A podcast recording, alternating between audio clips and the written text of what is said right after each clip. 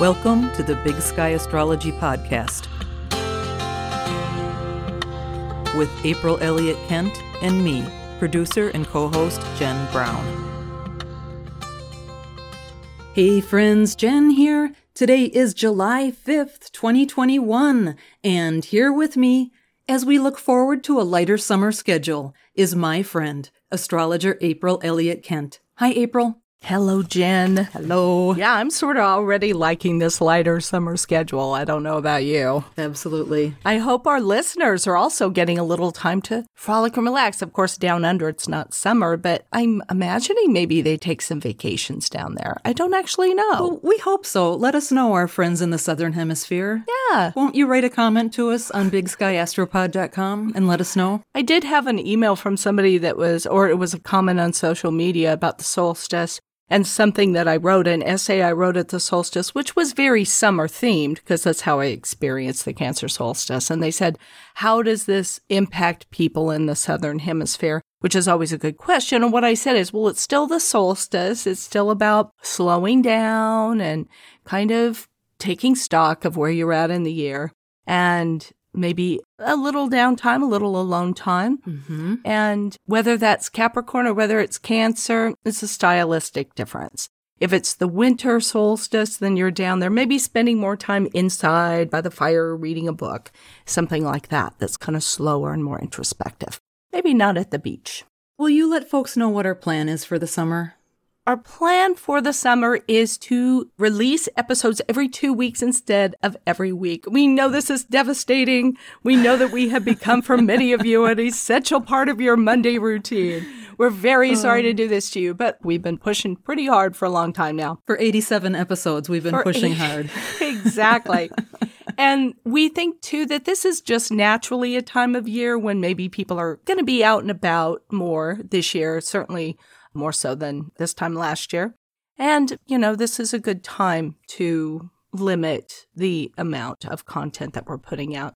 Give you guys a break from us. And if you object, feel free to let us know on bigskyastropod.com. Do let us know. That is our plan through August. Yeah.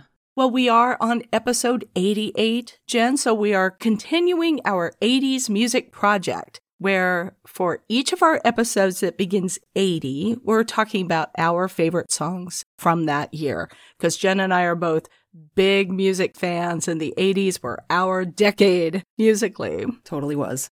Today, of course, we're going to share our favorite music from 1988. And I do believe it's your turn to go first, April. What are your favorite songs from 1988? You're going to be so happy because they're both by women. Regular listeners know that April has been listing all men. Yeah, absolutely. And you would think I was never listening to any women, but actually I was listening to a lot. all right, let's have them. Well, the first song, my very favorite, and I was telling you, Jen, I'm almost positive it's one you wouldn't know. And I am positive that 99.9% of the people in our audience do not know the wonderful Marti Jones. Okay, you're correct. I do not. Fantastic singer. She sounds a little like Dusty Springfield. Hmm. And this is a song from her album Used Guitars, which came out that year, and it's called Tourist Town. Okay, cool.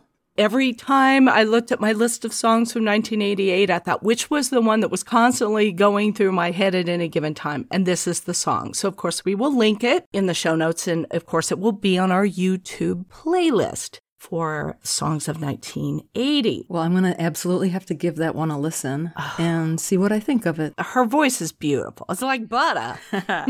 I'm guessing if you liked it, I'll like it as well, since we do have some similar musical tastes. I think you might. Yeah, she's wonderful. The other is Yes. Fast Car by Tracy Chapman. That was my number one pick. I knew it. I knew it.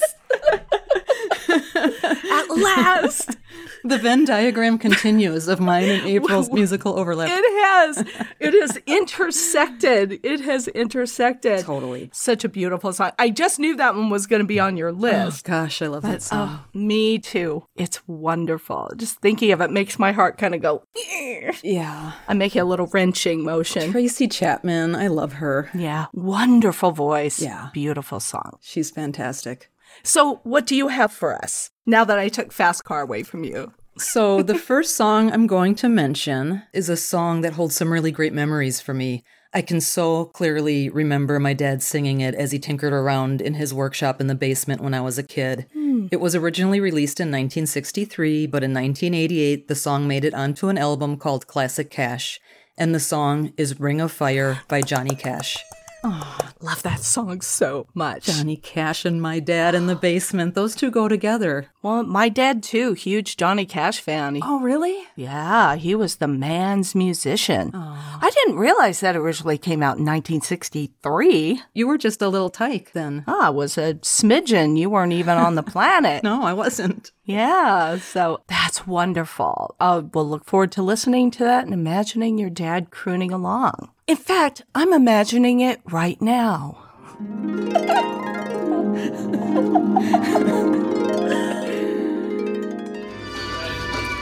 Do you remember playing Johnny Cash in the basement?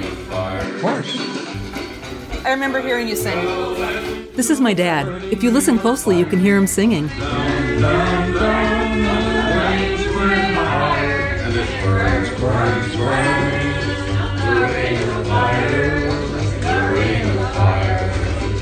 About a month ago, I saw my parents for the first time since the pandemic started. Who doesn't like Johnny Cash? Ten of my family members got together, gathered for the first time in over a year. My mom comes over. Nobody doesn't like Johnny Cash. Everybody likes Johnny Cash. People are cooking dinner together. My mom starts singing. To the burning ring of fire. I went down, down, down. This moment was serendipitous because I knew I'd already picked the song for 1988, but I didn't know someone was going to start playing it. Everybody! The Ring of Fire! So yeah, I started taping because this is why I love this song.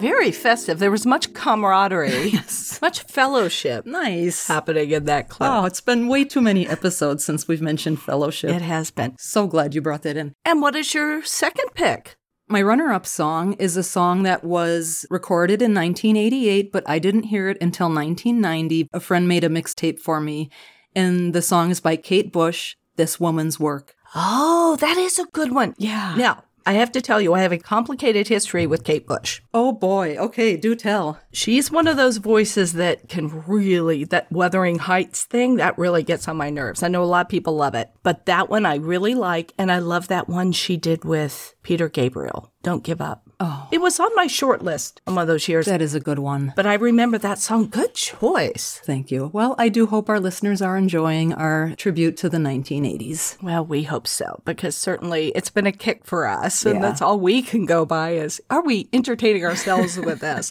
Exactly. All right. Now, we're constantly reminded by the fair Joni, Jen's wife, that this is indeed an, astrology, podcast. so we imagine that you'd like to hear a little something about. Now, this is, we're covering a two week period and we're going to do it at a fast clip because our goal here is to do a half hour episode that covers two weeks. So there's quite a lot here. We won't be going into great depth on every single thing we talked to you about, but we're going to hit the highlights. I'll remind you too that I do write a weekly column for my website, bigskyastrology.com, that often will go into a little more depth, maybe on some of the things we won't be able to cover in these semi-monthly episodes. Oh, I'm glad you thought to mention that. Yes. Well, what do we have coming up first, April? Well, first we have the third of three Mercury Neptune squares. Do you remember the dates of those, Jen? I do. The first square was May 22nd, and we talked about it in episode 82, The Sun Enters Gemini. The second one was June 5th, and that was on episode 84, Venus Enters Cancer, and I will link those in the show notes. Wonderful. Yeah, Mercury was in Gemini between May 5th through July 11th. It was there an extra long time because it had a long retrograde period between May 29th and June 22nd. So it is finishing its journey in Gemini with a square to Neptune, which, as we've said before, can act a little bit like Mercury retrograde. Yeah. But with a Neptune twist. Right. Sometimes refrigerators can act up and all kinds of things. Sometimes they can. They can. Yes. Ask Jen about her refrigerator Oh, let's not. Let's not. Well, finally, on July 11th, Mercury enters Cancer. It'll really blaze through Cancer. And this is a sign which, along with Scorpio and Pisces, is sometimes called a mute sign, probably because they're represented by creatures that don't make any sounds. Mercury often has a hard time speaking its mind in Cancer and being direct in its language because it's very protective about what it says. And it could take offense kind of easily. It's ruled by the moon. And so, depending on the moon sign in a given day, say it's in a very sensitive sign like Pisces, well, then, yeah, Mercury in Cancer is going to be doubly sensitive. That means it's sensitive to the words that we say to each other, and it's also sensitive about the way we perceive things that are coming in. Just kind of remember, I think, while Mercury's in Cancer through July 27th, try not to take things too terribly personally. It enters Cancer on July 11th at 1:35 p.m. Pacific Time. Would you say that Mercury is at a disadvantage in all of the water signs? I think it is a little bit, certainly in Pisces, because it's in its detriment in Pisces. Right, right. And on the one hand, Mercury is not just about speaking. That's a good point. Yeah, there's all kinds of ways to communicate. So maybe while Mercury is in Cancer or the other water signs, it's a good time to try to pick up on body language and to communicate through touch or by doing things for someone but people who are less sensitive aren't always going to pick up on that. So just know that there is kind of a fine line there. But yeah, there are all kinds of different ways to communicate. And I think Mercury in Cancer says that. Okay. Good point, Jen. Thank you. What do we have next? Next, we have Venus making a few aspects. And the first one that she makes from the sign of Leo is that she opposes Saturn on July 6th at 7:36 p.m. Pacific Time. Saturn, of course, in Aquarius, both are at 12 degrees and 1 minute of their respective signs. Then Venus will square Uranus a couple of days later on July 8th at 12:25 p.m. Pacific Time. Venus this time from 14 degrees 4 minutes of Leo squaring Uranus in Taurus. And just kind of setting up the stage here, Last week, Mars made these same aspects to Saturn and Uranus. The Sun, of course, will come through in about a month and do the same thing. Mercury will then follow in the Sun's footsteps and do the same thing. We've talked about how the Saturn Uranus square is the signature transit of 2021. So that's kind of the backdrop over the next couple of months. Finally, Venus will conjunct Mars on July 13th at 6:33 a.m. Pacific Time at 19 degrees 48 minutes of Leo, and that sounds kind of fun after the other two aspects. So, definitely in comparison with the other two aspects, it sounds like a good time for sure. Tell us what we need to know for this. Well, let's back up and just figure out what does Venus represent? Venus represents relationships, money, the things that we value, a desire for ease, comfort, creature comforts. In Leo, mm. it favors luxury, creative, and artistic projects, love affairs, entertaining, performing. So these aspects, the opposition to Saturn and the square to Uranus, are showing obstacles. And then the conjunction to Mars is going to show at last getting something that we want. Jen, as you were saying, while it's in Leo, Venus is triggering this ongoing Saturn Uranus square. It's the big news, the big planetary news of 2021. It was exact on February 17th, again on June 14th, and then it will grace our Christmas Eve on December 24th. so, what this planetary setup is saying, there is a tension between rules and structure and freedom, if we had to distill it to just a few key words now we have Venus coming to the point where it's interacting with that pair of planets. When Venus is in any kind of aspect to Saturn, but in particular something like an opposition or a square, it may say that we feel unappreciated. We may feel that our affections are not reciprocated. Financially, things can feel really tight, at least in relation to the effort that's required to get it. So we're having to work really hard, usually for less money with Venus and Saturn together. The Sabian symbol for Venus when it opposes Saturn is an old sea captain rocking. I've always loved that one. Yeah, that's nice.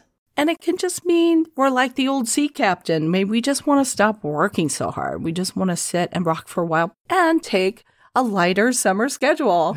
so maybe we were just feeling that coming on, Jen. Mm-hmm, totally. And then the square to Uranus might be sudden expenses, sudden windfalls, swift changes in relationships. It can be new ones coming in, it could be old ones changing.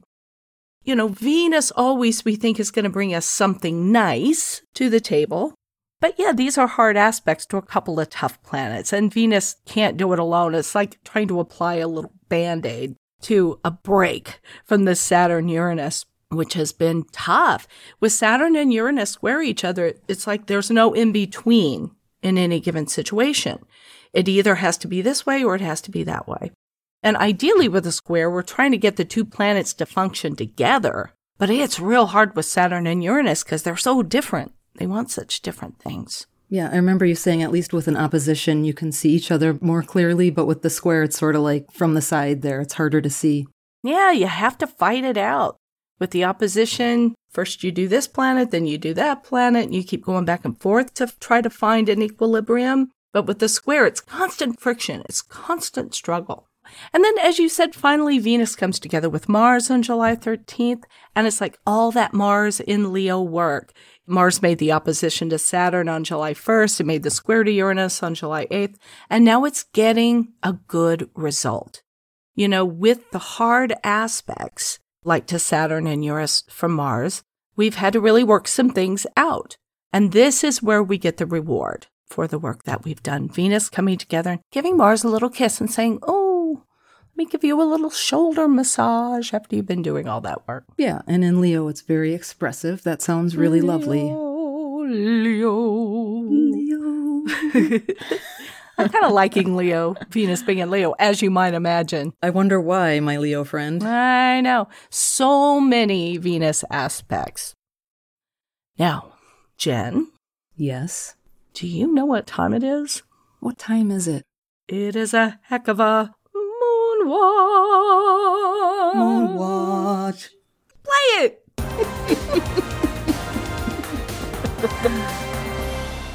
well, yes, my friends, we have not one, but two big lunar happenings that we want to tell you about. It's a double feature. It kind of is. It's going to be a double feature all summer. It's double your lunar pleasure.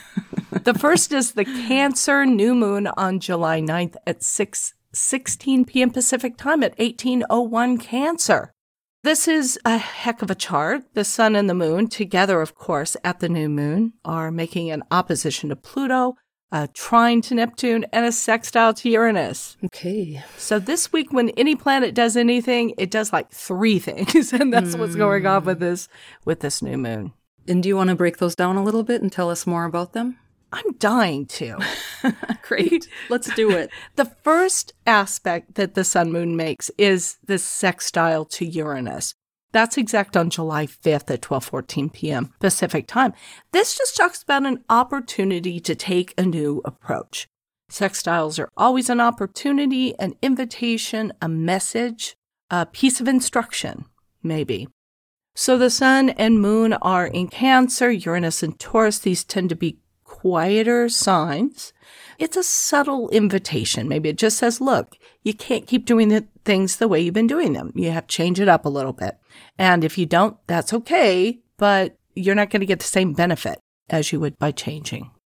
On the other hand, we might not be real willing to change right now because so much is in, you know, Saturn and Uranus are being aspected so much. So it's an opportunity. We don't have to take it.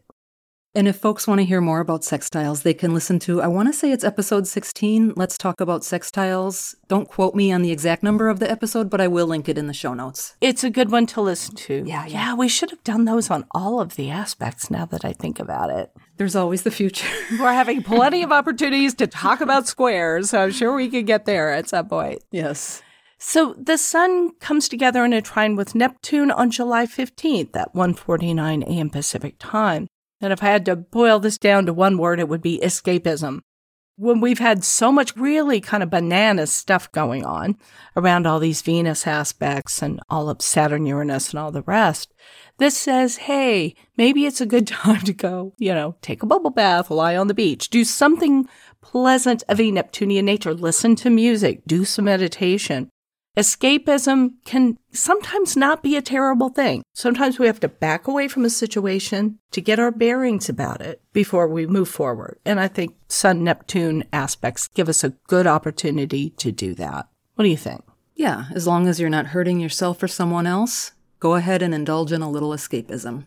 Do it. And it's a trine, so whether you consciously decide to do this or not, you know, if you decide to just keep plunging ahead and working really hard and trying to do all kinds of really efficient things, Neptune will probably undermine your attempts anyway.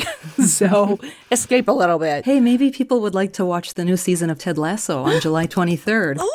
From our imaginary sponsor, Apple TV Plus. Well, you know, we're going to be there for it. Totally. Yeah. And that is very Sun Neptune because there's a lot of heart, a lot of mm-hmm. sweetness, a real spiritual aspect to that show. That's so true. Yeah, Yeah. I love that show.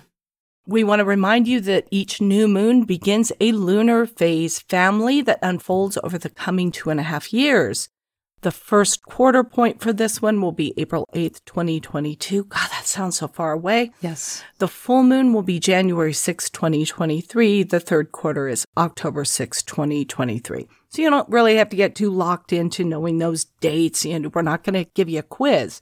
But I'm just wanted to point out that the intentions that you set at this new moon, things about being true to who you really are, to having good relationships with your family, the people that share your home, even have having something to do maybe with where you live, doing something with your home, thinking about moving to a new place. These are all appropriate intentions for the Cancer new moon. But just know, yeah, go ahead and set them now and then watch them unfold. Big things can take a while. They might take two and a half years, depending on how big the intention is. Yeah.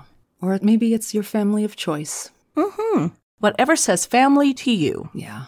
So it's fair to say that this new moon begins a four week cycle, of course, as all new moons do, but it also starts a six month cycle because six months from now, there will be the Cancer full moon. Right. That will be reflective of this time now. Mm-hmm. And it also begins this two and a half year cycle. Right. Intermediate steps. You might have some goals that are appropriate to accomplish in one month. You might have some that take six months, some that take two and a half years. Set them all. Set all those intentions. Totally. Now, because we're only meeting with you every two weeks, we also wanted to touch lightly on the first quarter moon, the Libra first quarter on July 17th at 3:10 a.m. Pacific time. This is at 25 degrees and 3 minutes of Libra and Cancer. So at the first quarter moon, you know, of course the moon and sun are square. The sun is exactly opposed Pluto, and both of them are square the moon in Libra.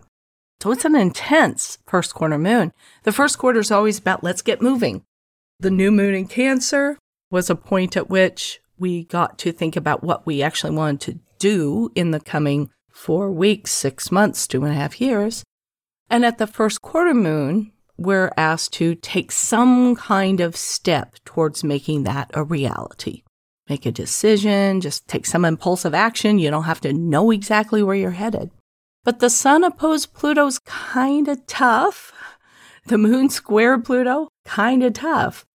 This is a T square. And we've spoken before about the tension of a T square where you have two planets opposed to each other and they're both square a third. And that leaves one sign in the modality non represented. So in this case, they're all cardinal signs. We have Libra, we have Cancer, and we have Capricorn. So the missing link is Aries. We should have an Aries song. Oh, we should, shouldn't we? Something bold, maybe. Something very bold. I was just thinking John Philip Sousa or something. That's great. yeah. So tell me what you think about that missing link in Aries, Jen. So, things that might be helpful are to do Aries related activities. It might be some kind of sport or maybe take initiative about some project in your life. That mm-hmm. could work, right? Yeah. Arm wrestling, volleyball at the beach. No headbutting, please. No headbutting. I do love Aries. It fits in really well with this first quarter vibe, which is let's just get moving. Let's just do something. That's so true. Yeah, but I like that you bring the physical in there because when you've got this much tension, which is created by this kind of configuration, it is really great to just get in your body and go do some stuff. And Venus in Leo is the ruler for this first quarter moon, Hmm. which might bring a little dramatic flair to things, wouldn't you say? I mean, of course, in the most delightful way. Of course. Well, Venus and Mars are still in their conjunction in Leo that we talked about in our earlier section of this episode. And they're still in distant orb of that square to Uranus that they have both made recently. There is a little bit of agi- more agitation underneath the surface, I think, with the ruler of this first quarter moon being square Uranus. And it has some interesting implications for our relationships as well. Venus and Mars together are always kind of relationship oriented. And Uranus is disruptive in some way, like we talked about earlier. It's complicated. It is complicated. Mm-hmm. Well, the first quarter moon, this particular one is connected. Again, talking about the lunar phase families. Touch base back to the October 16th, 2020 new moon, which was at almost 24 degrees Libra. We discussed that new moon in episode 51, Libra new moon, symmetry, symmetry. and that's when we discussed Coach Ted Lasso. Oh, Yeah. It comes up again. I've got to rewatch season one. I know you've been on that project. I definitely want to make time for that. We finished season one for the second time, So wonderful. I can't wait. and we loved it. I will be blazing through that one. Yeah. Well, look at us. Look at us. We blazed right through that. Jen? that was so easy. yeah, it was everything on the show sheet. Do you think we've really done it? I think we've done it. Do you think we've done it? I think so. We had to give them a lot. You know, the folks that we ha- we have to carry them over for two long, agonizing, lonely weeks Yeah. without us. Try to be okay, friends, till we see you in two weeks. Well, thanks to all of you for listening to the Big Sky Astrology podcast. If you like what you're hearing, please be sure to follow us, rate, or review the show, and we hope that you will help us spread the word. Tell a friend. You can read show notes and full transcripts and leave your comments about each episode at our website, bigskyastropod.com. Tell us about your favorite songs for 1988. Yes, please. We're so grateful to everyone who showed support during our podathon last fall. Each week, as you know, we thank some of you by name. Who do we have this week, April? This week, we want to give a Big Sky Astrology podcast shout out to Tammy Van Ulzen, Susan Hubbard, and Jane Shantz. Yay!